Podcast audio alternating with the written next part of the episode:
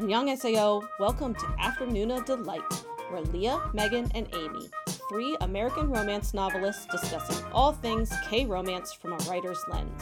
We fangirl over our favorite actors and actresses, talk up our trope addictions, and nerd out on K drama deep dives. We'll throw in a few K pop and K skincare recs for good measure, because why not ride the Hallyu wave all the way to shore? So grab some tteokbokki and listen to your new favorite unnies. Hey, everybody. Hello. Hi there. Well, I guess we, I, I think maybe like so we had a someone on Instagram I think reach out to us and bring up a topic for us to talk about and basically she said I'd really love to know more about your tastes as hosts. So kind of like what because obviously the three of us have different tastes about what we like to watch. And so we thought we'd do a podcast that's just a little bit more specific about what we like. And mainly so that you guys who are listening at home can see who you align with. Because maybe you'll like what I like. I'm Megan. And. But they won't. They'll like what I like, and I'm Leah. or they'll like what I like, and I'm Amy. We will. We will fight over all of you. All right. So it's been more than a year already, 14 months to be exact, since your unnies popped into your listening holes. And well, oh, that sounds violating. listening holes. I'm trying to be creative with my language here. I, I would like to say that we slid into their listening holes, not popped. Pop in, slide in, whatever, you know. Thrust in. You know, however you however you like to enter is up to you. Okay. And while we hope you're getting to know us bit by bit as you listen to new episodes, we thought it might be fun to give you all a bit of a reintroduction to share not only what draws us to the dramas we watch, but also what makes us, well, us. From our current obsessions to our zodiac signs to our go to movie snacks, this episode is going to be a little self indulgent, but also a lot. What? I said a lot, a lot. A lot. A lot and a whole lot of fun. Like as much fun as a romantic date that ends with you winning an adorable stuffy from a claw machine and getting a piggyback ride home from your crush. As much fun as fried chicken and beer with a boomer alien. As much fun as being as being so awesomely you that the only cure for your true love's amnesia is your kiss. That's right, folks. So much freaking fun. Wow, really? We're that we fun? are. I didn't even know. no, we, we aren't, but this episode is. Plus, the more you get to know us, the more you'll see whose tastes align with yours, right? Like Megan was just saying, and which one of us might be your ideal buddy watch bestie, like me. So, without further ado, how about we just dive into the pod we're calling Host Tastes? So, you already know our top dramas, but we're going to just make sure you haven't forgotten. So, just shout them on out. And there's new folks. There's new yeah, oh yeah, for sure. listening. That's what I'm saying. Like, if this is your first episode with us, then you're going to get to know us kind of you know, on the fly, which is fun. So why don't you guys go first? So my favorites are Crash Landing on You, Healer, and I Am Not a Robot. Give me a tsundere hero all day, every day. And I am going hard on Mr. Sunshine still. so Epic Saga sad, sweaty samurai will never not be like good for me. And then Reply 1988 is uh, my other top drama because I love, you know, I love a great slice of life ensemble drama. And for me, I've got Goblin, Crash Landing on You, and Flower of Evil is my top three. And I guess basically that says I like really sad love. All right. How about a reminder of biases, actor biases, or actress biases? Yes. Okay, so Gong Yu, Lee Min Ho, Lee Jun Gi, and based on what you guys are going to say, I'm guessing I'm going to add Kim Tae Ri after I finish Mr. Sunshine. Yeah, I'm An Bo Hyun, Ji Chang Wook, Park Seo Joon, and definitely Kim Tae Ri. Yeah, I mean Kim Tae Ri all the way for me as well. And then uh, um, Kang Ha Neul, no surprise there. I stand by mm-hmm. 1990 born Bo all the way. And then um, Byun Yo Han and Yu Yeon Suk, which um, pull it in tight with Mr. Sunshine. That checks out. I just and I've also like the uh, you know Byun Yo Han and Misaeng and Yu Yeon Suk in Hospital Playlist, and I just love them. And uh, have any of us ever been on Top Chef? No, I have not. No, I have not. I have been passed out drunk and covered in mayonnaise on Top Chef. I love that that is such delightful for you. My absolute really one of my absolute It favorite is. things that we did on this podcast was your story, which is just for anyone tuning in. Uh, it was wait, which podcast was that? It was it was the oh Singles, Singles Inferno. Inferno. we were talking reality yeah, TV. so look that up. It's it's good fun, you guys. Yeah. All right, so let's start with a short but sweet intro for anyone who might be turning in for the first time, like real intro. Um, who are you? So I'm Megan. I'm the maknae of the pod.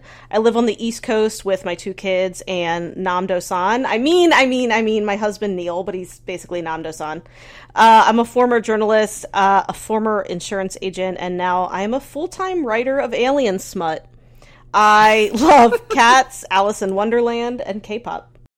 and I am the middle child of the pod, Leah, and I feel like that really fits my personality. I might have been a great middle child. Yeah, it does. um, Yeah. in real life. So I like pain and emotional edging. I enjoy a good love triangle, drawn out staring, yearning, inject all of that into my veins. I live on the California coast. I work in higher ed. I co-own a book. Per, uh, I co-own a book production company and write when I get a second. I don't really want pets, and I live with lots of pets. And this weekend, someone told me that my house was like the Weasleys from Harry Potter, and I don't think that they are wrong. I love that so much, and it makes me want to come visit you. All right, well, I'm Amy, and I guess that makes me the Nuna of the group. Though I do think I make up for it with a severe lack of emotional maturity, so there you go.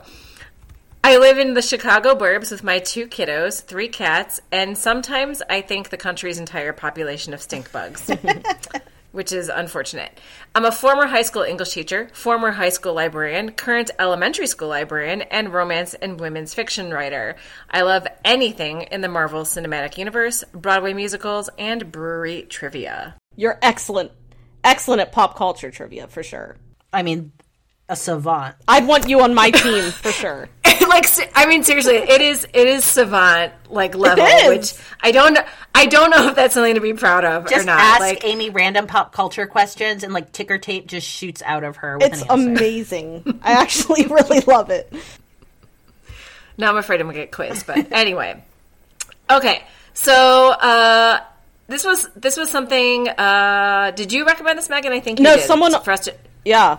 Oh, it was on Patreon. Awesome. Okay, for us to share our M- MBTI types, our Myers Briggs type. Um, so I am an ENFJ, and when I found out that you two both had the same type, first of all, I was not surprised. um, but I wanted because because there is like a you know a bit of a sharp contrast between uh, myself and the two of you. Sometimes I had to like Google like what's the difference between ENFJ and ENFP, which is what you two are. So um, this is what I found. Uh, according to personalitytests.org, the key difference between ENFJs and ENFPs, so ENFJ, Amy, ENFP, Megan, and Leah, is in how they do what they do.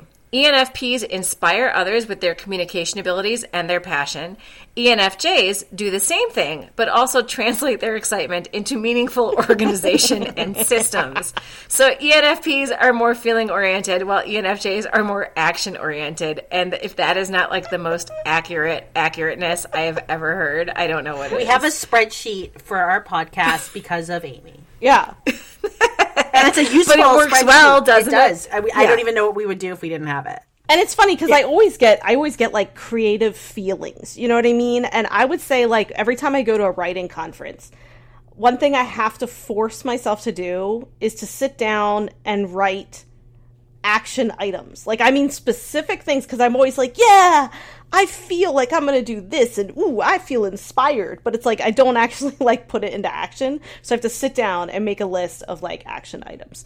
So And that, that's what I feel like. I feel like we all talk and be like, "Get so excited, we're going to do this, we're going to do this. And I'm like, okay, but like we're actually going to do Yeah, it, right? and, like, what time- like, and here's how Yeah. we're going to, right, what time, what's the who's- assignment? and it, and it like who's doing what let's delegate um so yeah like amy said i'm enfp and so is leah so here is a brief description ENFPs are typically agile and expressive communicators, using their wit, humor, and mastery of language to create engaging stories. Imaginative, imaginative and original, ENFPs often have a strong artistic side. They are drawn to art because of its ability to express inventive ideas and create a deeper understanding of human experience. So first I'll say like this makes me this makes I think us sound way cooler. Well, Leah's cool, but this makes me sound way cooler than I am. But it also makes sense. Like I love to tell stories both verbally and in prose, and I do consider my social engagement skills one of my top strengths, and I do kind of work best in person, and that's why you know someday I want to go on like an afternoon a tour and meet all the listeners. That's like that's my like feeling. but I have no action behind it. I'll be the one who makes it happen, everybody. So don't you worry. And honestly, all I can add to that is if you slide into our DMs on a day where I'm Yeah. hot, you're gonna know I'm an ENFP. Where I'm hot. Oh my gosh.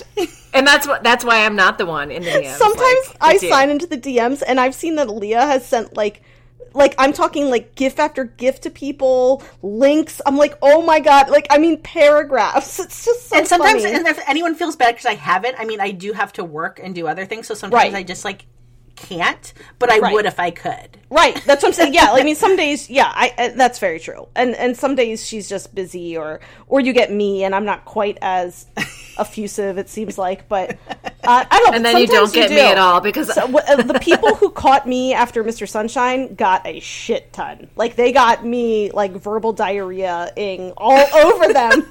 so again, thank you to those of you who were there for me. Oh goodness. Yeah. Okay, so on to the good stuff. Some super something super important from our formative years.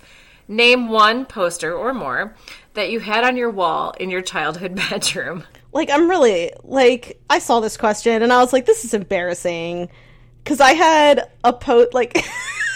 I think I went to like what was it F You went way young. I'm hoping. I'm hoping this No, wasn't like 14 year Yes, old it Megan. was. Is this? Yes, it oh, was. good I- lord.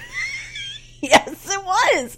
I never changed. so I had a poster of like a tiger, like I'm talking like a realistic poster of a tiger, a like a leopard, and then I, I want had you to have like a velvet painting of a leopard. I probably did, and then I had a Cats musical poster.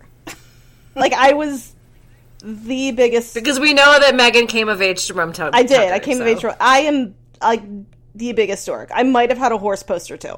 Like Oh my god. it's, it's so embarrassing. You guys had like cool stuff like pop culture, and I just had a fucking tiger. I mean, I don't know if I had this. hanging over my bed. So yeah, Megan had the tiger.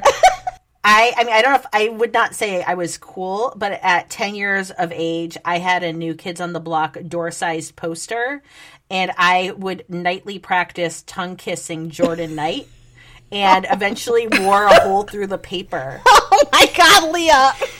So Leah's like Leah has ingested Jordan Knight poster ink. That's Which what's wrong with her. explains a lot.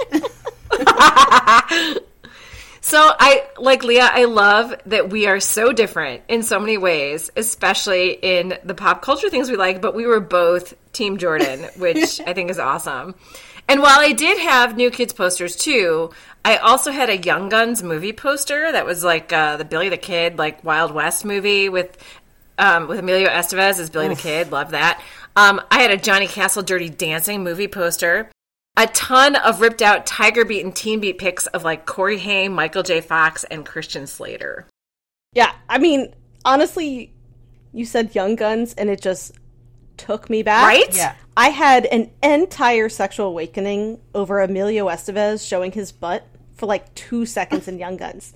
Like, you understand? I can still picture it. He was like pulling up his jeans. They showed his butt. I replayed that scene so many times, and I'm I'm still a butt girl. So this makes me happy because I had your butt girl. I had my first kiss to Young Guns. It was it was Oh, I love at that! this point it wasn't like new, you know, like it'd been around a bit, but you know, it was VHS popping it in. Um and it was a horror unfortunately a horrific kiss. I had so much spit pooling in my ears. Ew. I was just like drilled into the couch and just like saliva was like pouring upon me. I However, can't, I can't believe Emilio Estevez had to witness. Well, I remember taking one eye during the experience once I realized it wasn't going to be living up to my dreams, and watching Emilio with one eye as I was like enduring. So it helped. okay, did. so it, It helped did you help. escape. It helped well, you escape. you know that kiss. like the bon, uh, just heads up. I love Bon Jovi. I've seen them. Blaze of yeah, Glory, Blaze yeah. of Glory was the Bon Jovi song that went with this movie. To this day, I hear that song and I think about Emilio Estevez's butt. Oh, why wouldn't you? I mean, hundred I percent. just, oh, you said Young Guns and it took me back. I love that we all lo- look at this. We're all coming together. See, we could be so different in so many ways, but we're all we all love Young Guns. Young Guns. Guns brings us together. Oh, It all, oh, shit, I loved Young Guns. You oh, just took this me is- see, back. I'm getting I all know, you nostalgic. I know, seriously. Okay, well, speaking of taking us back, what book were you obsessed with as a kid, and how does it track with what you like to read now? Uh, so I will say right off the bat, I'm a late bloomer to romance, and I'm really sad about that. I definitely, as a kid, like gave into like the stigma of romance, uh, and I wish I didn't. Um, because once I started reading romance, then I was like hooked. I think I made up for it. But anyway. When I was a kid, um, let's see. I, first of all, I read through like all my mom's old Nancy Drew hardcovers. Oh my god, obsessed. Uh, I love the mystery. I also read a lot of Stephen King, and I also read this like horse series. Is anyone surprised? Called Misty of Chincoteague. I was obsessed. I wanted a freaking pony from Chincoteague. I mean, my parents Oh, didn't take me to the pony pony running like on purpose because I would have tried to like take a pony home. Um, and then I would say my favorite though series of all time when I was a kid, which Leah and I talked about this before on a different pod, is um, the Redwall series by Brian Jacques. So it's like the Game of Thrones, but with talking rodents, but no like incest or eye poking. Like it's completely kid appropriate. And it kind of tracks because there were like romances in it too. Like I really do kind of like grand series with like action and romance and yeah, it tracks. So as I was answering this, I'm like, this is where I feel like if you wanted to start to figure out if we have alignment in taste, this is where we're going to start to really make some progress. So I feel like around the age of 12 is when I started to really get into the smutty AF historical romances. I would um, bring them to my seventh grade study hall. And it was all just like quivering loins and smashing of turgid members. And these were like the problematic heydays of like the rape to love you Scottish lairds. And I do remember a line that is imprinted in my brain from one of these books. And it was like, I believe the girl was like 13. Like she was like my age when she was like abducted by the laird. And she eventually like gets knocked up by him and i remember her saying something to the effect of letting him know the fact like letting him know what was up and saying my body doth joyfully carry your seed Oh my god, I can't believe you remember that. i do i remember it. it's like in my brain i can't remember like my grocery list but i can remember that but look really here's where we go like that's also around the time i found flowers in the attic by vc andrews which is aka straight up incest in the attic Yeah. And then I got into Heavenly, also by B- VC. I just went VC Andrews all in, but Heavenly really, I feel like, hit the sweet spot for me. Again, we had incest. In this case, it was not brother sister incest, it was uncle and estranged niece incest.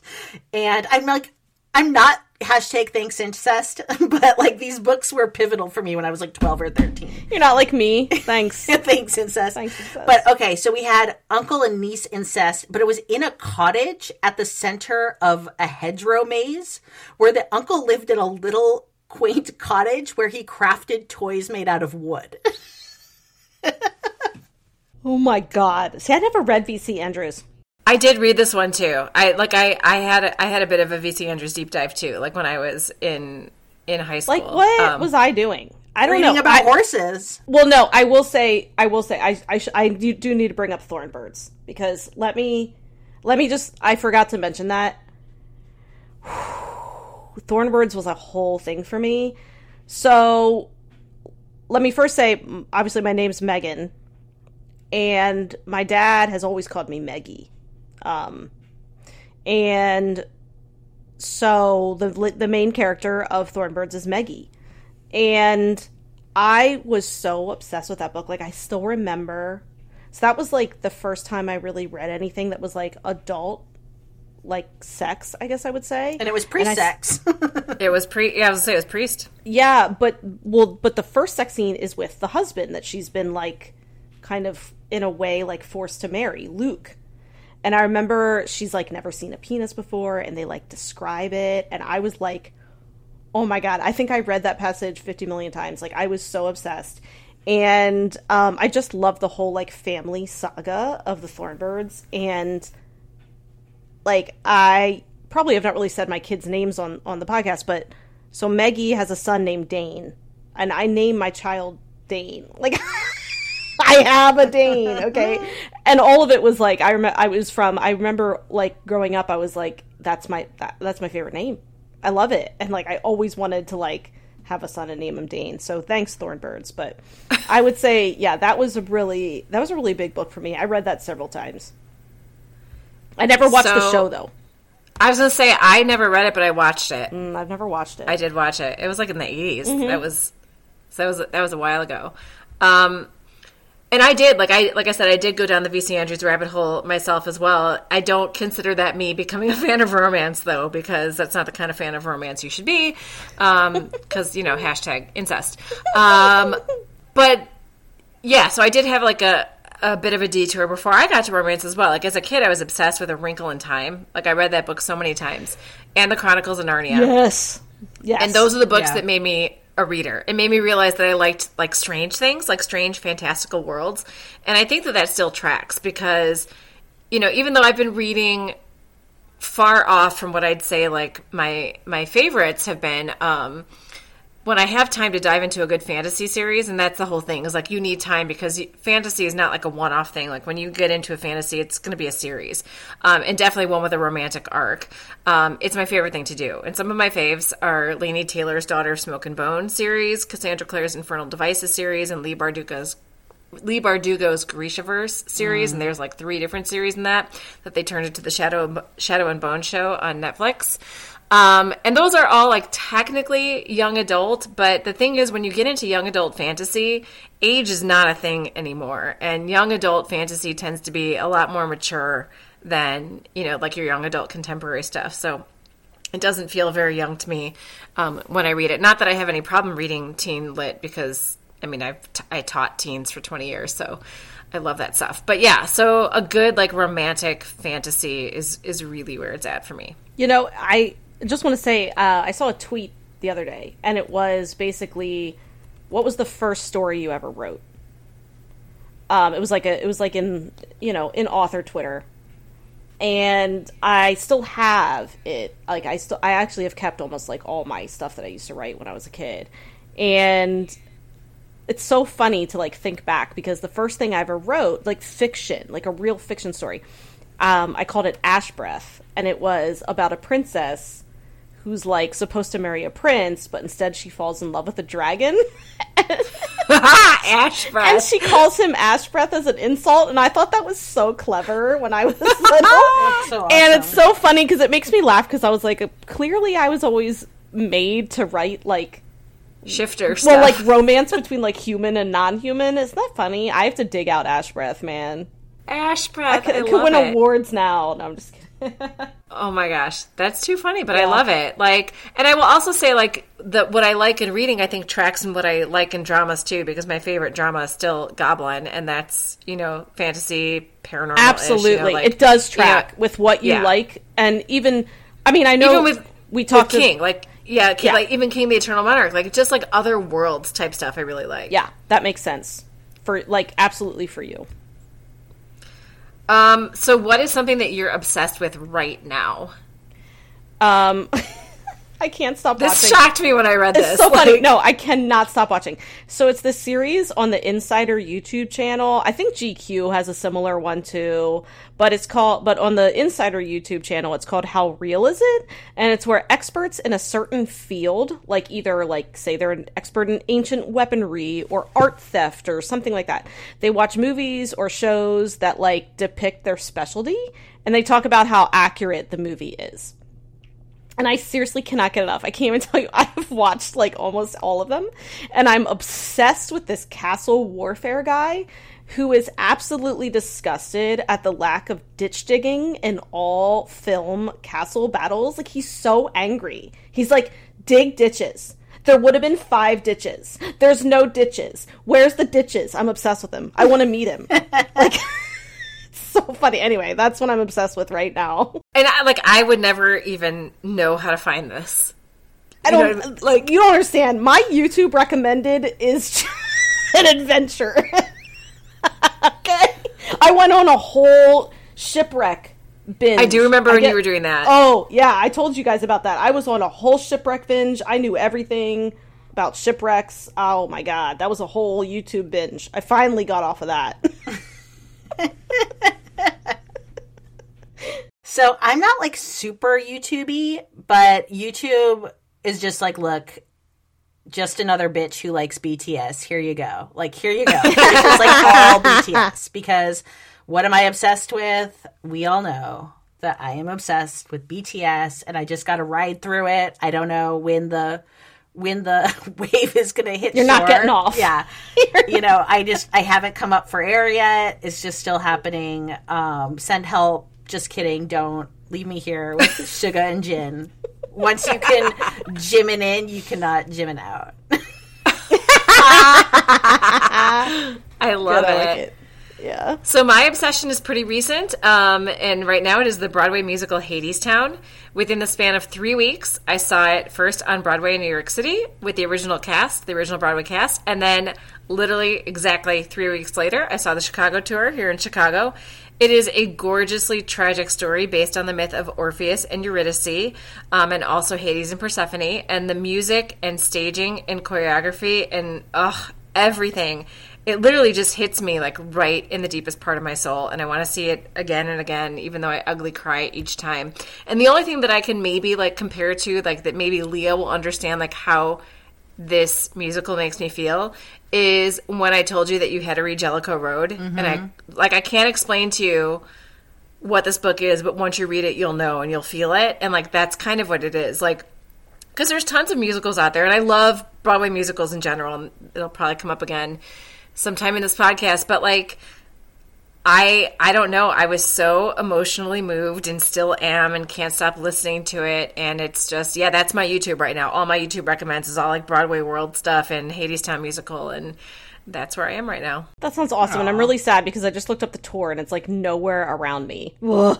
Oh, like Sydney and I were like, "Is it going to Milwaukee? Can we travel to Milwaukee next? Like, we want to follow it. Like, they're the fucking Grateful Dead. Yeah. Like, um, okay, so let's get to know um, again what makes us tick a little bit. And I, I loved all this because I think there's a lot that tracks here as well. What's your zodiac sign, and how accurate is it? Yeah, I feel like I've mentioned this a lot of times on the pod just because I do think my zodiac is very accurate. Um, yeah, I'm Pisces. so, a brief description uh, Pisces personalities are known for being one of the most empathetic of the zodiac signs, and they'll do whatever they can to make sure the people around them are happy. They're also artistic and use their vivid imaginations to think up ideas many others wouldn't. These kind souls can also be moody. Absolutely, that's me. Uh, the though when things aren't going their way, uh huh, and their generous nature makes them easily taken advantage of by less selfless types. I would say I'm very gullible.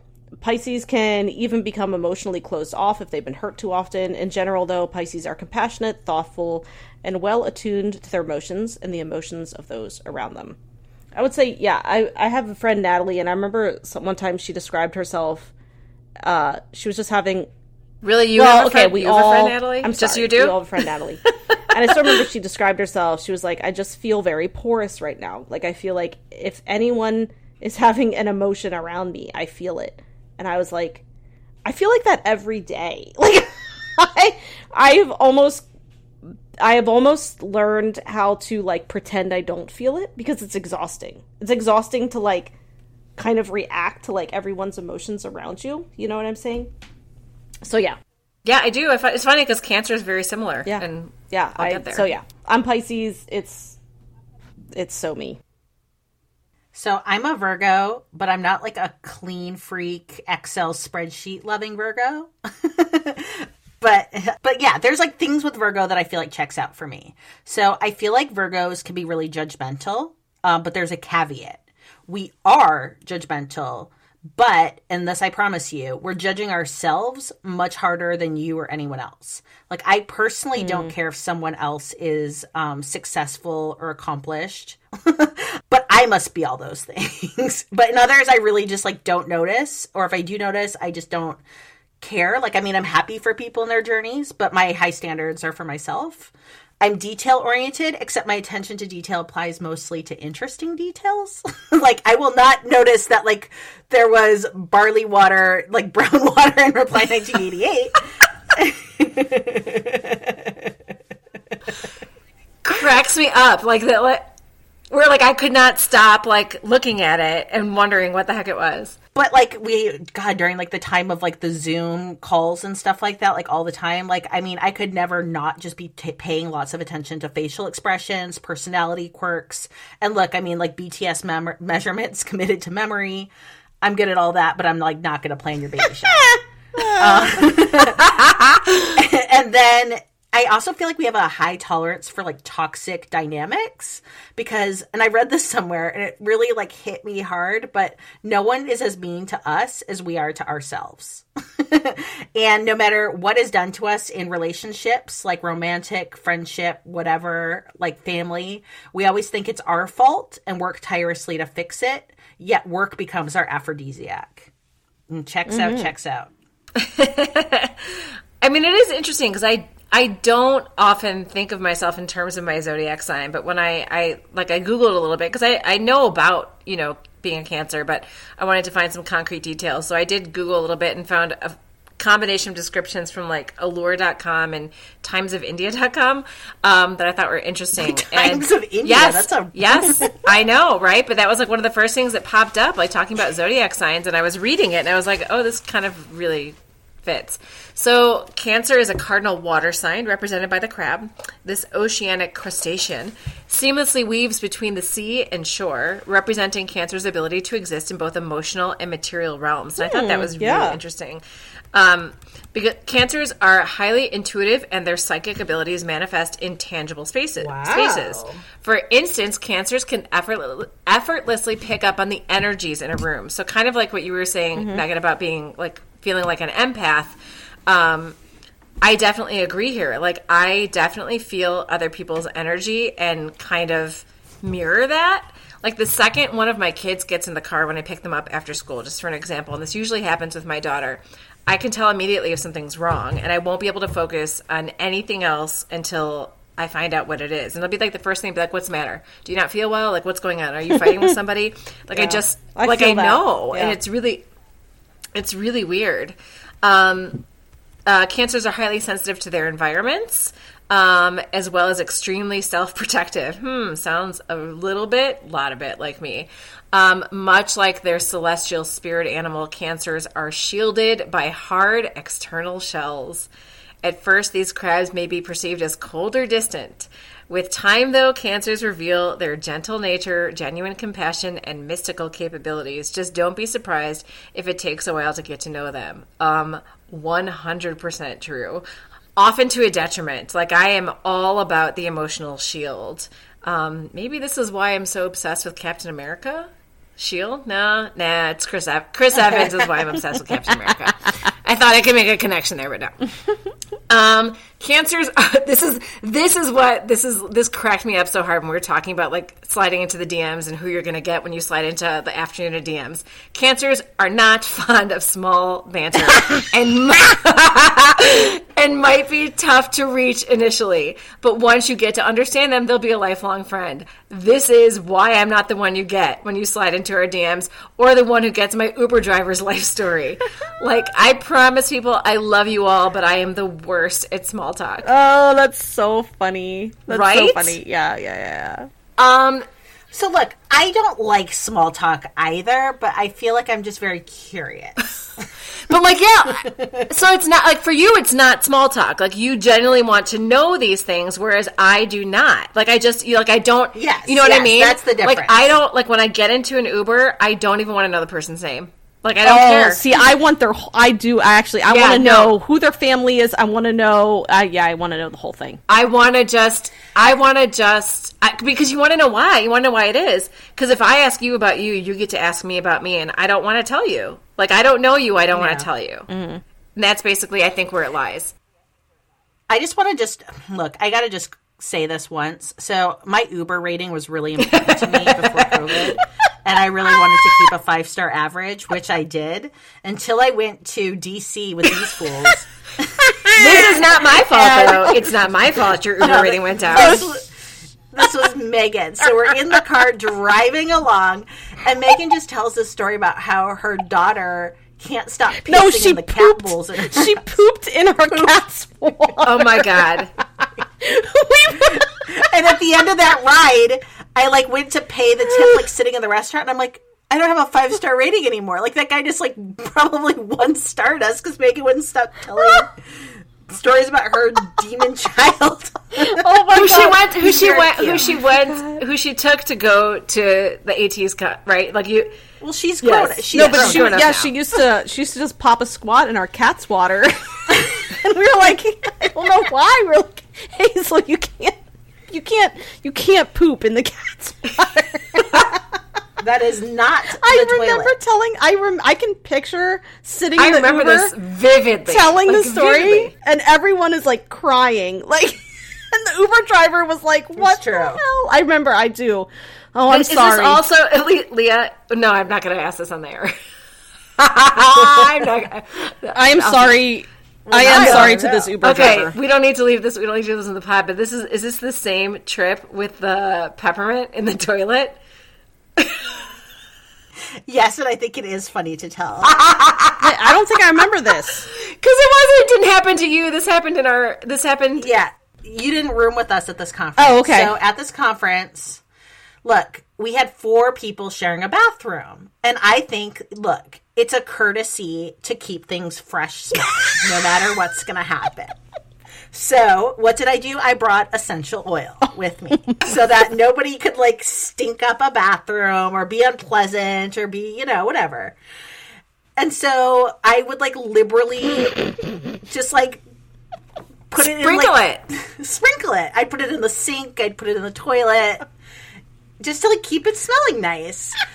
Well, my one of our friends who was rooming with us, I guess went to the bathroom, used the toilet, and I Flush while she was still on it. yeah, flush while she was still on it, and some of the water like sprayed up, but it had the peppermint essential oil in it, and she got like a burned anus. and she came out like, "What? Who? What happened to that toilet?" And I was like, "Well, that's just my essential oil." And she's like, "Oh my god!" Essential oil. You're so weird. I can't believe I never heard that story. That is so funny. Oh, and that's another shit. one that I think we were talking about, like in an Uber too. Yeah. So lots of things could have could have affected your pooping rating. in the cat water. Peppermint butt. oh my gosh. That's so Any hoodles? Yes, wanting to get to know your Uber. Like the one thing that I really didn't agree with, getting back to the cancer thing, the one thing that I didn't really agree with that I read is that cancers, because they are, even though like emotionally guarded, also like very emotional, um, and that part of that can make you sort of manipulative. Um, and I don't, I don't receive that as an analysis of myself because I do not think that I am an emotional manipulator. No, I don't think you are. No, I don't either. Okay, so actor or story? What attracts you to a film or a show? Is there a certain actor that you'll pretty much watch anything they're in? Um, yeah. I watched uh, Kang Ha Neul in a pirate fever dream, so I feel as if I have like pledged my loyalty and eternal troth. um, but I do think that overall, it's story. Um, so if someone pitches me like, "Look, this is an emotionally angsty journey with a love triangle. You don't know who the heroine's going to choose, or like this is a boy love that's going to just like come for your soul." and take you to the bad place, which is also the good place. Bad place. That's what I'm buying. Yeah, I, I like I, I laughed when I read that the Kang Ha Neul Pirate Fever Dream, but like I agree because I went down this road too. Like for me, it's definitely story. Like I learned my lesson the hard way when I said I'd follow Lee Min Ho to the ends of the earth to be his king of Korea with a C, and I followed him to personal taste, and I was so so wrong to do so. um, so yeah, I mean, like yes, like the actor or actress who's in the movie will, you know, movie or drama or whatever it is, that definitely will be a draw for me. But it has to be a story worthy of me going there because it's, yeah, the person in the role isn't enough. Yeah, I mean, there are certain actors I like, but I don't always trust their like choices on roles. So, like, as much as I love Tom Hardy, he likes to choose like some weird shit to act in. and like good for him. Like I want him to keep choosing those roles. Like keep doing yeah, like keep doing you, Tom. I'm just saying that like I don't think I want to watch you know, I, I I don't know. Yeah, I'm not saying like I won't watch everything he's in, but like he does test me. But then there are actors that I'm pretty faithful to because they always seem to gravitate toward roles that I like. Like for instance, like my husband will watch anything Leonardo DiCaprio is in. And I don't necessarily think it's that he loves Leonardo DiCaprio. I think he just always likes the roles Leonardo picks. Does that make sense? Like he just he wants to watch Revenant. That's actually the only one I think he hasn't seen, but he likes them all. So right now for me, like An Bo Hyun, he's like killing it for me with his projects. Like Yumi Cells was actually the only mm-hmm. one that I wasn't super into, but I still watched it for him. Um, but other than that, he just really lately has been gravitating towards roles that I'm just all over. I think he's I think he's doing awesome. Thumbs up, ABH. Good job. Good job, buddy. So, okay, when we're not working, binging dramas, or scrambling towards a deadline, what are we doing? So if I'm not doing any of those things, then I'm probably like spending time with my kids, my husband, and like my extended family. Like I do live uh, in the same town as like my family, and we we live only an hour from my husband's family. So uh, when weather permits, we like to hike. Uh, we like to go on bike rides. Um, and we are often busy with my son's soccer games. So my husband coaches his team.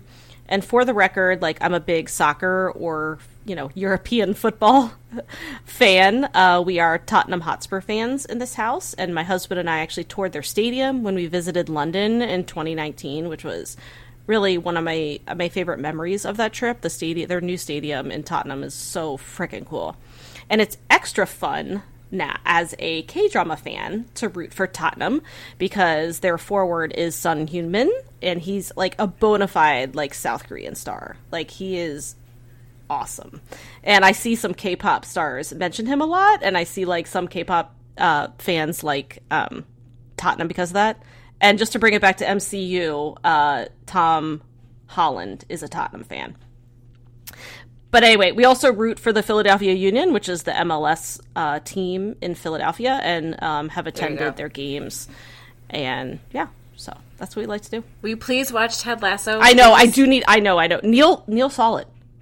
I was like, uh, I know. He didn't. Wa- I know. I was like, he loved it, but I was like, thanks for waiting for me. But he's like, you don't watch anything unless it's Korean, so I didn't wait for you. and that's totally. I mean, he doesn't talk like that at all. But you know, Yeah, I do remember like a bit ago being like Nick being like, "Do you want to watch a show?" And I was like, "Yeah, okay, sure." And he's like, "Not Korean," and I was like, "Well, fuck you, what?" I know, right? That's like my kids whenever we get on Netflix. Whenever we get on Netflix, they're like, "No, not your, not your profile, Yeah, It's mom." not that I was like I'm open. I was open, but I was just like, "Gosh, coming in so hard with the hate." So unnecessary. Thank you. Next. Um, so I like to see live music, and with COVID, who knows what's happening? I mean, I thought it was waning. Now maybe it's not. I don't. I can't, I don't even want to think about it right now. but I like to see live music. So I saw Nick Cave from Nick Cave and the Bad Seeds last weekend with Warren Ellis, so two Australian music icons. I am going to be going by myself and feel like such an empowered woman at this point to go see Epic High in Oakland in April um, because I want to see them so much, and no one I know is going to be excited about it. And so I don't want to not go and feel as if I have to tone down my excitement because I will be excited. so I'm going to go alone and just like live my best fangirl life. Um, obviously, BTS, I'm going to see at Vegas two nights back to back. Just awesome. And then just got tickets to see Belle and Sebastian. So, I mean, I feel like that kind of sums it up too. I mean, obviously, I'm liking Korean music a lot lately, but I also do kind of like the moody, atmospheric, you know, 90s. I was never really old enough to like totally get on the Gen X wagon when I was like a teen, so I try to relive that now. And I also like to be in nature, redwoods or the beach, um, farmer markets. Uh, we go to farmers markets every weekend. Um, and then I like to travel a lot. So again, hoping that can be a reality again soon. Um, obviously, I'm going to travel the country to see Hadestown wherever I can. Um, but I truly do love musical theater over spring break, which for me is um, coming up pretty soon. Uh, my daughter and I are going with um, her friend and her friend's mom, who's also like my one of my besties. Um, we're going to go see the Moulin Rouge tour in Chicago, and I finally sat my daughter down last weekend and got her to watch the movie because I'm like, you can't see the Broadway show of Moulin Rouge until you know where it started, which is with Ewan McGregor. Um, and uh, we watched it, and I, I basically I love to sit in a theater and watch tragic love stories set to song and dance. I guess that's what it is. Um, also, Supernatural, the VR workout app, not the television show. Yeah, Every shout day, out. every day. Shout out. All right, so if you go to a movie theater, what's your go-to snack? And do you sneak in your own from the dollar store or pay the jacked up movie theater prices? Um, I always get popcorn and Sour Patch Kids, and I spring for the movie theater stuff because to me it's part of the experience. I just don't get a big drink because then I have to pee. and you know what? Popcorn and Sour Patch Kids for me too, Megan. And I also splurge. So you are my soul sister here. And I also do like milk duds, but only in a movie theater. Otherwise, they're gross. And good and plenty's because I love. Oh, you licorice. do? Oh my god, gross. Ugh, Love. yeah, Oh my God, I hate gross. it. Nope. It's my favorite candy. Oh, Um, and I, I like movie theater popcorn. Like, and do you do you want butter on that? Yes. You want us to layer the butter? Yes. yeah. Like Yeah, yes to both of those. Um, but I do sneak in my Twizzlers because Twizzlers taste the same whether you get them from the dollar store or like for like eleven dollars at the movie theater. um, and the drink thing is tough because I do like like I don't drink a ton of diet soda, but I do love to get if they have Coke Zero. I love to get a big old Coke Zero at the movie theater. But my son and I just saw the, Batman. Batman. Last I know, weekend. I hate it. I I hate that hate it's it. called the Batman, but it it's the Batman. We saw the Batman and it's three hours long, Oh my God. and it's raining the whole time. So like, if the rain doesn't make you have to pee already, and then you have a drink, so I, both of us like we went to the bathroom before we went to the theater. Then we went to the bathroom when we got the theater. Then I'm like, all right, I'm just I'm gonna nurse this you know this soda the whole way through, and I was very proud of myself that I made it through the entire movie and trailers without having to leave to go pee. But as soon as it was over, I was running to the bathroom. My friends in college, I was called TB, and that stood for tiny bladder. Like that was a thing. I, well, I do like I I do have like this is the thing like I have to go I have to go all the time and I can go on command. oh You no. You got a party trick. I'm like pee. You're like I got. I, I- I'm like I a know. camel. I can I can. You want me to squirt some out? I can right now. Oh my god! I feel like I'm learning so much about you, TB and I squirt on know. demand. So, favorite meal if you're going to splurge? Um, for me, it's seared tuna from Cooper's Hawk. I don't know if you guys have that restaurant by you. Um, with a wine flight. Cooper's Hawk is a winery, and they also have like a really good menu. And they're putting one right like down the street from me. I'm so excited. Like I was very sad because there was this other restaurant that closed during the pandemic, which I was sad about. But they're replacing it with a Cooper's Hawk, and I'm all over it. But like this seared, like I go to this place just for their seared ahi tuna. All right. Well, I would get oysters by the dozen and champagne.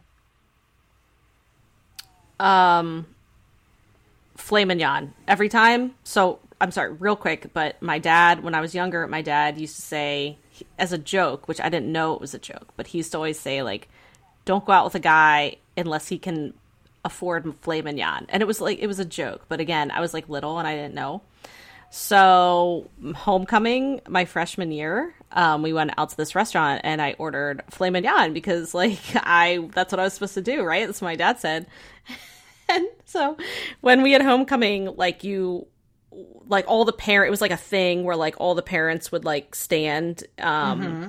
and you would like walk you know in like the aisle and wave to your parents or whatever and so my dad for the record this was when i was in i was in eighth grade so i went with a ninth grader Ooh. so i mean i was pretty young i was like what 13 and i was like walking with my date and i see my dad and he says i just yell really loud dad i got the filet mignon like all the people around him like looked at him and he said it was like so embarrassing. So, yeah, to this day I still order it all the time. Okay, so what do we all listen to when not listening to K-pop? This is so hard for me because I really do listen to like a little bit of everything. Sometimes I just want like some Eminem. Sometimes it's Bon Jovi. Sometimes it's like Pearl Jam. Sometimes I go like full punk and like less than Jake. So I don't know. I'm just very um, different. I just like to be entertained by music. That's basically Town soundtrack. But when I'm not obsessing, I've lately been listening to a mix of stuff I like to sing along to when I'm in the car because I like to belt out the tunes when I'm by myself. Um, so the Chicks, formerly known as the Dixie Chicks, I, they're like the only country I really listen to. Um, I like them a lot. Um, Paramore, Pink, Bishop Briggs, Grace Potter and the Nocturnals. Audiobooks, currently Pachinko, almost done with it. Man, is it tragic as fuck. And Armchair Expert and Smartless podcasts. And she has to watch Mr. Sunshine at the same time? That's like freaking cruel. That's so cruel. I like it. I like it, but we're gonna need to talk because I'm like, I couldn't. Fucking Lord! I know. Like, I needed a break after Mr. Sunshine. There's no way I could go directly into Pachinko after Mr. I'm watching I'm Mr. Sunshine and listening to Pachinko. It is like handle it. I'm getting a very good picture of, of yes, of Korean history. Yeah. 20th century. And, you know, look, if I'm not listening to K pop, um, eclectic kind of. I've been listening lately to a lot of Liz Phair. I told you I've been like in my 90s phase, and just Liz Phair, late 90s Liz Phair just slaps. and then Modest Mouse, um, just really going for that. Nick Drake, so really taking it back to, you know, like 70s. And then honestly, Harry Styles is having a moment for me. I've never really been like into Harry, and all of a sudden I'm just really just loving Harry. All right, well, this seems like the perfect place to drop in our K pop rec of the week. So, Leah, what do you have for us this week? So, I'm going to drop in more of like a K indie, I'd say. And so, you know, blah, blah, blah, I love BTS. And BTS Instagram, they often um, are wrecking musical artists. And a lot of times they're really good and I enjoy it and I learn, you know, I find new people. And one of these people I found was um Pak Mesani and he has a song that um Kim Jong Jun boosted called Lungs, but I like all of his songs. But I'm going to recommend Lungs for our K-pop rec of the week. And it's just got this it's just very atmospheric and amy i think you would like it a lot and so i mean it's not not pop. I mean, it's very much not poppy, but kind of like on like the outer ends of like indie pop. I would say, you know, like highly listenable and catchy, but definitely more atmospheric. And so, um, yeah, I really recommend checking out Mesani, M E S A N I. If you enjoy our podcast, you have our patrons to thank at least in part. Afternoon of Delight Patreon allows us to keep creating content for y'all to enjoy. Thank you so much to everyone who is supporting us there. And not to brag, but our Patreon community is pretty awesome. And you can join at a tier that feels good to you. Gain access to fun perks like K drama posts, monthly Patreon only bonus podcasts, and even a live K drama support group on Zoom because we know firsthand what it's like to have no one to talk to about those crazy plot twists, amazing characters, and all those feelings. And look, no one should have to walk that walk alone. So learn more by visiting afternoonadelight.com. That's www.afternoonadelight.com. And hey, while you're on the website, you can check out Afternoon of Delight podcast merch, find links to book recommendations, bop along to our K-pop Rex, glow up your skin with K Merch Rex. Find all of our social media and a link to our email so you can send us recommendations or feedback. And hey, while you're at it, why don't you pop over to Spotify or Apple Podcasts and leave us a five star review? It really helps with our discoverability. Kamsamnida. What television shows or series, other than Perfect Strangers, of course, throwback to an earlier pod in Amy's ticker tape brain, what did you love when you were a kid, and how has it affected what you enjoy now? I mentioned this before, I think in the 1988 podcast, but I really grew up watching MacGyver. Like I just loved him so so much. Like I can't I, I couldn't decide if I wanted to like be him or be with him. Like that was like another awakening, just like Emilio Estevez's butt. So for those who don't know like who MacGyver is or what the show was about, but uh, it was about a man who like solved mysteries and crimes and stuff and could get out of like any situation. So his shtick was that he could take like a roll of toilet paper and a paper clip and like some chewing gum and like start a car or something. and he was just so capable. And I think that's why capableness to this day is something that's really, really sexy to me in movies and dramas. Like, I just love a hero who's just really good at something, anything, and I like and, and he uses that skill to like help the heroine. And I really like to watch the stuff that my dad watched. So like, you know, put in Butch Cassidy and the Sundance Kid and I was there. I could recite lines from Cool Hand Luke when I was like six. You know, the whole like what we have here is a failure to communicate. Some men you just can't reach. And like no, I did not have to look that up ahead of time. I knew that in my head. And actually I can recite the whole monologue, but I'm not going to do it here cuz that would be annoying. so I loved like Rambo and Rocky and like all of that hyper masculine stuff. And I mean, I do have to say, like, do a lot of those hold up today? Like, no. there was like racism and misogyny galore in a lot of those things. And I think maybe that's why I still like crave that genre now because I still want that action with the humor and the high stakes and like the romance, but I want it you know led by a charismatic hero and heroine, but I kind of want it without the like toxicity of the 80s and 90s. And and also I want like a better heroine who like has agency because a lot of those stuff the heroine had like no agency. So, yeah, like of course I enjoy other things, but like action with humor will always be in my wheelhouse to this day. Hence why like Healer is just one of my top dramas that's basically like if you could clone healer a lot of times like that is really my thing. I see that there's no mention of jean-claude van damme in all of that. No and i did watch i did watch jean-claude van damme. I did. I watched oh man. I mean i just watched all of that. If you you put on it i mean roadhouse with pat with patrick swayze like hell yes i've seen that like three times. I love leah so much I never even knew what my I didn't actually know anything about MacGyver, so thank you because I've never watched a MacGyver, and I grew up in the eighties. okay, I'm moving moving on, moving on. We are done with MacGyver. You're like, and there's more. You could do a whole podcast called "I Love MacGyver." I think I fell asleep during the MacGyver section. Fuck you. I do have one fun fact though. Of did you like RoboCop? Um, yeah, I watched RoboCop. Okay, so I my mom was pretty strict. I was just telling this story I think like two days ago, so I guess it's on my mind. I wasn't allowed to watch rated R movies when I was younger, and I was at a mm. sleepover, and I was probably like in the fifth grade, and they were like, "We're gonna watch RoboCop."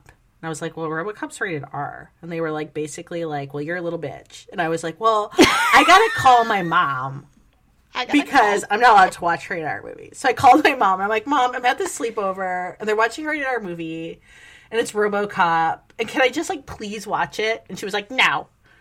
And I was like, Okay. And so I went and sat in the kitchen. Are you serious? You listened to her? You listened to her? I'm totally serious. I did. I just sat in the kitchen and read a book. I never would have done that. I, well, I don't know, man. You're you were good. What happened to you now? I'm just kidding. I mean, I was. okay, but anyway, I just thought, what did I like to watch? I like to watch The Muppets. I love The Muppets. I went on and on about MacGyver, and you're like, I like the, the Muppets. Muppets are so funny. So you know, I love slice of life ensemble dramas and quirky humor. So Muppets. And I mean, there's got to be oh. some oh incest Oh in God. Muppet somewhere. So for me, for me, it goes. Forget- I'm going all the way back to Saturday morning cartoons, which is my Yeah. first vivid memory of Okay. television growing up. And I loved the '80s cartoon Dungeons and Dragons. I looked it up; it only lasted three seasons, but I, I mean, it was a motley group of kids, and they hop on a roller coaster in a theme park, and it ends up taking them to a magical realm where they all become like characters from like the Dungeons and Dragons game, like the RPG, and they have specific powers. I mean, come on, like that is so my jam, and definitely tracks with my love of fantasy today. But but then toss in my love is like when I got a little bit older, my love of angsty ensemble shows like My Yeah. So-Called Life, Beverly Hills 90210, Party 5, and it's clear I also like my you know media with a heavy dose of emotional pain. So is it any wonder again that dra- that go- uh, that Goblin is my ride or die drama? I don't think so. I I had the biggest crush on Scott Wolf from Party of Five. Yep. Did ever? Didn't everyone? I mean, Scott Wolf and Matthew Fox. Yeah. Like, cause Oh man, I I did love Ugh. Party of Five. I did. Yeah, I did. Um, so we want to thank our patrons on Patreon um, for tossing out some questions. Like we put in a post asking, like you know, for an AMA, what do you want to ask us? And you asked, and we are going to answer. So first one, pretty simple. What are we writing right now?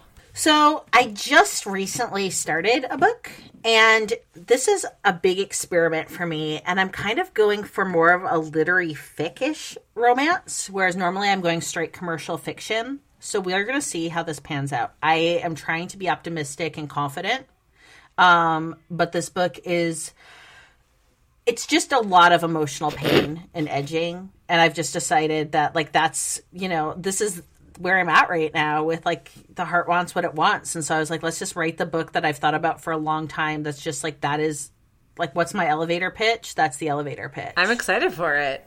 And I swear, the book that I'm writing right now, I swear, I started writing this book and had it all mapped out before I watched Our Beloved Summer. And then I guess like like just calls to like because I'm writing a small town romance about a couple who broke up in their early 20s, haven't spoken for 8 years and unexpectedly run into each other again in their fictional small town and end up joining forces to solve a little mystery that stems from an anonymous art installation that pops up in the town square. A little hint this current mystery will also help unfold the mystery of their breakup and what happened eight years ago. The big difference here is that the hero and the heroine didn't officially break up. The hero just disappeared from her life without a word, and she has no idea why. Ooh, ah, what could have happened? You'll have to read it someday when it's published, like in 2023. yeah, that sounds really good. I'm excited about that. Uh, this is just very funny to me because, like, all that we're writing really, or like, it tracks what we like to watch, kind of. You know what I mean? I don't know. This is funny. So, um, I am writing the second book in my new series about alien outcasts. So I love a good scarred hero with emotional wounds, even if he has horns and a tail and scales. Yeah, no, mine don't, but um and they're just like pierced a lot of places. And so these guys are exactly that. They have been like branded and like pushed to the outskirts of their society because their fathers were deserted and like in their society they um punish like the generations. And so the hero in this one is like kind of a little nuts. Uh, he has a smart mouth, but he falls like really freaking hard for this like soft heroine. And he's like, I'm really excited to write that kind of like all out, like he will do anything for her, like complete loyalty. Um, it's called like the alien surrender, and that's kind of like what I'm going for. That he like, like she's the only one who can like bring him to his knees. You know, I mean, isn't that like such a fun universal fantasy trope? You know, so that's what I'm writing now. it is, absolutely. Yeah. Awesome. How has K drama watching affected your writing?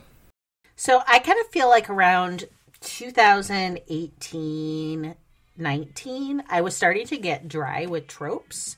So I like commercial fiction a lot. I like commercial romance fiction even more. But I thought, like, as a writer, I think I made some choices to chase some contract work where I got into areas of, um, like I was doing sports and things that, you know, I think I made it my own and like I did my best, but it just wasn't my you know, I mean, I'm a pretty effed up person who likes weird shit. So, I mean, I kind of just felt like I was like a little bit like, I'm doing this, but I don't know if it feels like me and what does it all mean? And so, yeah, I got dry. And watching K drama, I can't say how much it's been like jumping into this creative jello pit of just you know what? Like you haven't even penetrated what's below the waterline of the trope iceberg. And so it just to me was like look at all these fun fresh ways to spin trope. And um and i really feel like that has been an amazing lesson for writing. Yes, I love it. Like I feel so much the same. Like I didn't realize how much I loved romances to be super tropey until I started watching K drama. But even adding to that, I also realized that like I like more sort of genre bending in my romance. Like I didn't realize that I needed everything and the kitchen sink all in one story until I watched Crash Landing on You. And I was like, oh, it can be a comedy and a romance and a drama and a thriller and a tragedy all in one it's definitely making me like experiment with my most recent stories, especially the one I'm writing now, where it is like a lighthearted romance, but it's also a bit tragic, but it's also a bit of a mystery, but also like really quirky and comedic. So, like, I love that watching K drama is helping me sort of expand and sort of bend the rules a little bit in my own writing. Yeah, because isn't this like your first that really has like kind of like a true romance element to it? Like, I know you've had like conflicts, obviously but um but like a full-on mystery? Have you really written anything like that before? No. Yeah that's what i mean. That's like awesome. that's really cool. I love that that i love that you're doing that because actually this is also like i would i it sounds so fun. I hope i can pull it you off. Can. like i know what i want to do in my head. Like i you know i wrote the synopsis but no, i didn't write i know, know. you can. I'm, I'm excited to read it because like this Thanks. is actually like up my alley to to read. Um but yeah i agree with both of you. So like I write alien romance and I also like self-publish, so I can kind of like play around with stuff and no one can tell me no. no. Um so I have been like super inspired by K-dramas. So I recently had a heroine with amnesia and I've never really written amnesia before or um not in the way I wrote it this time. Like I really had a little bit more fun with it. Um and I also wrote a book that almost had kind of like a goblin esque ending, which I'm not to talk about because no spoilers. But yeah, I'm like really inspired by K drama character traits and tropes, and I would actually say watching K dramas has kind of like renewed my love of writing because it makes me, it just inspires me. 100%. So this is from uh still from somebody on our Patreon. This is something I think about all the time and I'm not a writer. What's your elevator pitch for a K-drama that you want to write and who do you want to see cast to play the characters you've created? Okay, so I'll just say my idea isn't like super unique and I don't care. It's more who I want to see uh, in the roles. But so this is basically it. Hard hearted assassin for hire with a chip on his shoulder is assigned to a mark only to find out that she's the daughter of the man responsible for his parents' deaths. Taking her as hostage instead, defying his boss, he's now forced to protect her as the bounty on her head rises. On the run, he tries not to fall for her, oh. all while unraveling the truth of his past. And of course, who do I want in the lead role? An Bo Hyun. And who do I want to see with him? Shin Min-a. I like that. I think they would be super hot together. And yeah, I just I'm like the whole assassin Ooh, I do like that. trope will hot like falling for his mark will get me every time. I have read numerous romance books that that is like the the premise. I'll never get tired of it ever. So I thought I had an idea here. And so I like I I will always love vampires. I always say that someday I want to write a vampire story. So why not a vampire K drama? I know that there's vampire K dramas out there, and in my head I was thinking who would be an awesome vampire hero? Of course, Lee Jun Gi. But on the you know, the very slight off chance that maybe there already is a vampire drama out there with Lee Jun Gi, I'm just going to check to make sure because there's not going to be. But oh my god, there is. So I am not going to come up with a vampire drama with Lee Jun Gi because there already is a vampire drama with Lee Jun Gi, and it is called. Uh, sorry, I just lost the page. It is called Scholar Who Walks Yeah. the Night, and it's We gotta find that. historical. And just Yeah. the plot synopsis, if anybody it. doesn't know this one, a daughter from a collapsed noble family, due to being branded a traitor, dresses up like a man and goes out to sell books. She meets an attractive scholar walking at night, but the scholar is actually a vampire. Come on. And it and and then it, they they like kind of team up because somebody's trying to like you know take over the kingdom and yeah, I mean, please like like Lee would say, inject this into my veins. I'm gonna watch this one. So yeah, sorry, I don't have one for you because it's out there and I want to see Lee Ki as a vampire. Okay, so no big surprise. I'm gonna go for like, you know, Love and Leashes was a good first attempt. I'm going back to Office BDSM romance.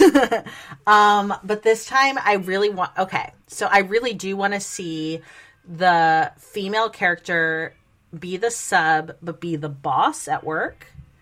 And I would like the hero to be the dom with a touch phobia, who is a subordinate. Oh, Leah loves They her would be touch so phobia. cute So together. that's what I want. And I want my dom to be Kim Sun Ho because What? Oh my God, this would be so cute. and like pain. You know, like I just want like that good boy energy. Yeah. Um, and then for the heroine, I I think I'm going to surprise us all, but I am going to go for Park Jin or Park Jinju. I think she would be like a fun, Oh a yeah. fun boss with like yeah, like a submissive side. Oh my gosh. Please, please somebody make her a lead. Like please. but it would be I want it to be cute, but not as cute as Love and Leashes. I want it to be not as like fucked up as Secretary, but I want it to be pretty sexy. Okay, so I thought it'd be fun to close things out with kind of a lightning round. Um, and here's what I came up with because this is what I like to spend my time doing. Um, I'm going to read off the names of celebrity pairs who have the same first name. And I'm going to use pictures too, just in case my, you know, pop culture knowledge does not align with yours and you're like, who are you talking about, Amy? Um, and we can share these pictures on social media later because, of course, I went into um, uh, PicMonkey and like made like side by side collages. Yes, I spent way too much time on this, which is why we have to do it. Um, so basically, what I'm going to do is I'm going to read off the the names and I'll post the picture.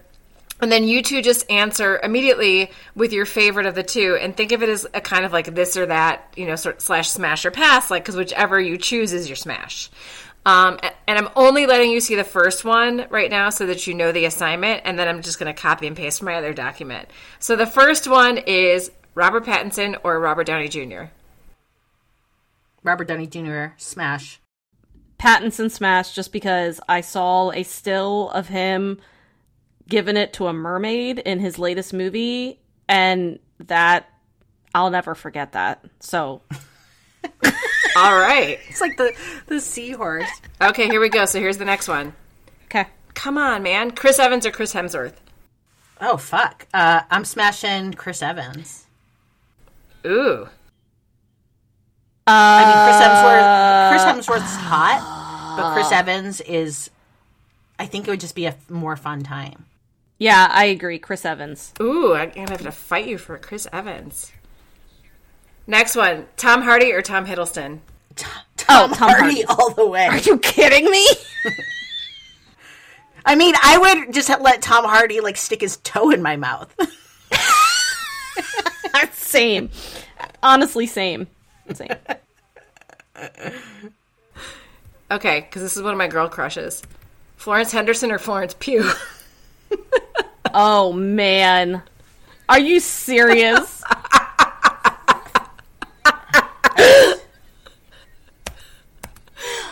I just had to think of I had to think of a second Florence because I really just wanted Florence yeah, Pugh. Florence Pugh. She is beautiful. Yeah, beautiful. you should be. right. I'm I'm smashing Florence Pugh. Yep. Clearly. Okay, next one. Prince Harry or Harry Styles? Oh. Uh, this is hard. Right? Fuck. I'm going. I'm going. I'm going royal. yeah, me too. I'm going. Because when are you gonna not do a prince? yeah, I'm going with the prince, Prince Harry. And like, right. like I've seen him in that uniform too. It's uh, you, you chose a uniform pick. Too. I know. I did it on purpose. Yeah, so- I did that on purpose. Yeah. like a like a like a pilot uniform. Just for anybody who's listening, like, There's yeah. something about Harry Styles physically that doesn't do it for me. Like he's, I mean, go Harry, but I just, I, yeah, it's Yeah, I, I agree. Yeah, He is. He does not get to put his toe in my mouth. All right. Michael Keaton or Michael Fassbender? Oh, Michael Fassbender all the Oh way. Oh my god! Have you seen what he's packing? Fastbender. I mean, Michael Fassbender. uh, Yeah, we need to tell listeners. I know. The Lord's I know. To the Lord's Michael Fassbender is packing so much spaghetti. you said spaghetti. Has been like a yeah, Yeah. I don't think I I did not coin spaghetti as a sexual term, I've but never I am it, borrowing and that's it. funny. And he yeah, his pant he just opens up his pants and pasta comes out. Michael Fassbender, Yeah, y'all. I mean, I, that's. I mean, look, go watch the Jane Eyre remake where he is Mr. Rochester. I mean, just fucking Yeah. fuck. yeah. Yep, yep, yep. Okay, this was just for funsies. Idris Elba or Idris Elba? Oh, I mean, I mean, There's, I, I just had to put a picture of him in there. remember when he broke the internet when he posted that picture of himself and he says, like, he said, like, my bow tie makes me hard. Do you remember that? He broke the internet. It was the greatest. It was one of the greatest days of my life. Yes, I do. Gosh, He just I love him. the B, the BDE that that man That brings. much BDE. Yes. Whew. Okay, Oh shit. Emma Stone or Emma Watson? Uh, I'm going with Watson. I know. That I'm smashing. I'm going with Stone. I, I would go with Stone too. It's She's tough, but feel like I feel kind of bad with Emma Watson, whereas I'd like smash Emma Stone. Okay. all right. Uh, I only have, I, have, I have a couple more. I don't want to smash Hermione Granger. Okay, Don Cheadle or Donald Glover? oh, Don Glover. yeah, Don Glover, all about it. I love them both. I do, but I would. I think I would go Donald Glover. Ugh, so Yeah. hard. Okay, so this one my daughter came up with actually, so I had to add this one in. Paul Bettany or Paul Rudd? Oh, Paul Rudd. Paul Rudd. Paul Rudd. Sorry. Paul Bettany. Paul, I'd be Paul Rudd, but Paul Bettany, that was tough. I, yeah. I Paul Rudd is like bestie material. Paul Bettany is like Paul Bettany could put his toe in my mouth. Okay, last one. Nick Jonas or Nick Cage? Photo you chose. You chose Con Air Nick Cage. You did him dirty. You did him receding hairline, mullet, Nick Cage. I mean, look, I would smash a Jonas Brothers just for free for funsies. Because Honestly, no, my because my favorite my favorite Jonas brother is Joe. Mine's Nick, so. Um, mine's Nick. no, I I'm going with Nick Cage. I, I like We have to post can't this. wait I can't wait to we post this picture. Like this is because going- people need I'm to see. People need to see the side by side that you chose. Screw Nick you guys. And look, I like I like a little bit of eccentricity in the Yeah. bedroom, Megan, but I feel like Nick Cage would just make like intense eye contact and like stick his tongue out at you like in disgusting ways. like really just look at you and be like, eh. So I'd still no. thank you just for indulging. And I bet he doesn't even cut his toenails. They're like talons. They're like all long, hag nailed. One's ingrown. He's got like it's like. I mean, purple. honestly, like my oh. entire end game and the reason for playing that was just so I could do that picture. Oh, shit. And you, and also you did him dirty by putting that. course you I put a picture of Nick Jonas that's like Jack Nick Jonas. No, I'm still I'm still choosing Nick Cage. Now you Mullet, know. receding hairline, Nick Cage, and chest hair and wife beater. Yeah. So when we rec a drama and you're like, God, mm. Leah's making all these good points, but Megan's disagreeing, just remember that Megan would also fuck Nick Cage with his intense eye contact and his toe talons.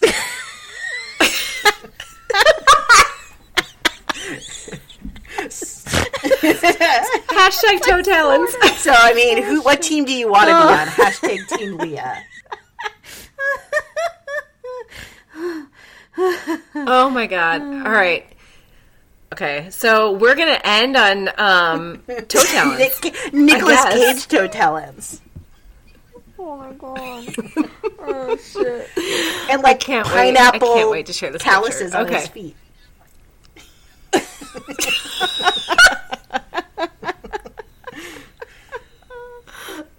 like just like staring at you. Intense. like totally he's climaxing like staring With at sweaty you with sweaty balls. His toe, with his his toe talon is just like casually scraping up your calf. I just peed. I just peed. and the ball sweat's just dripping.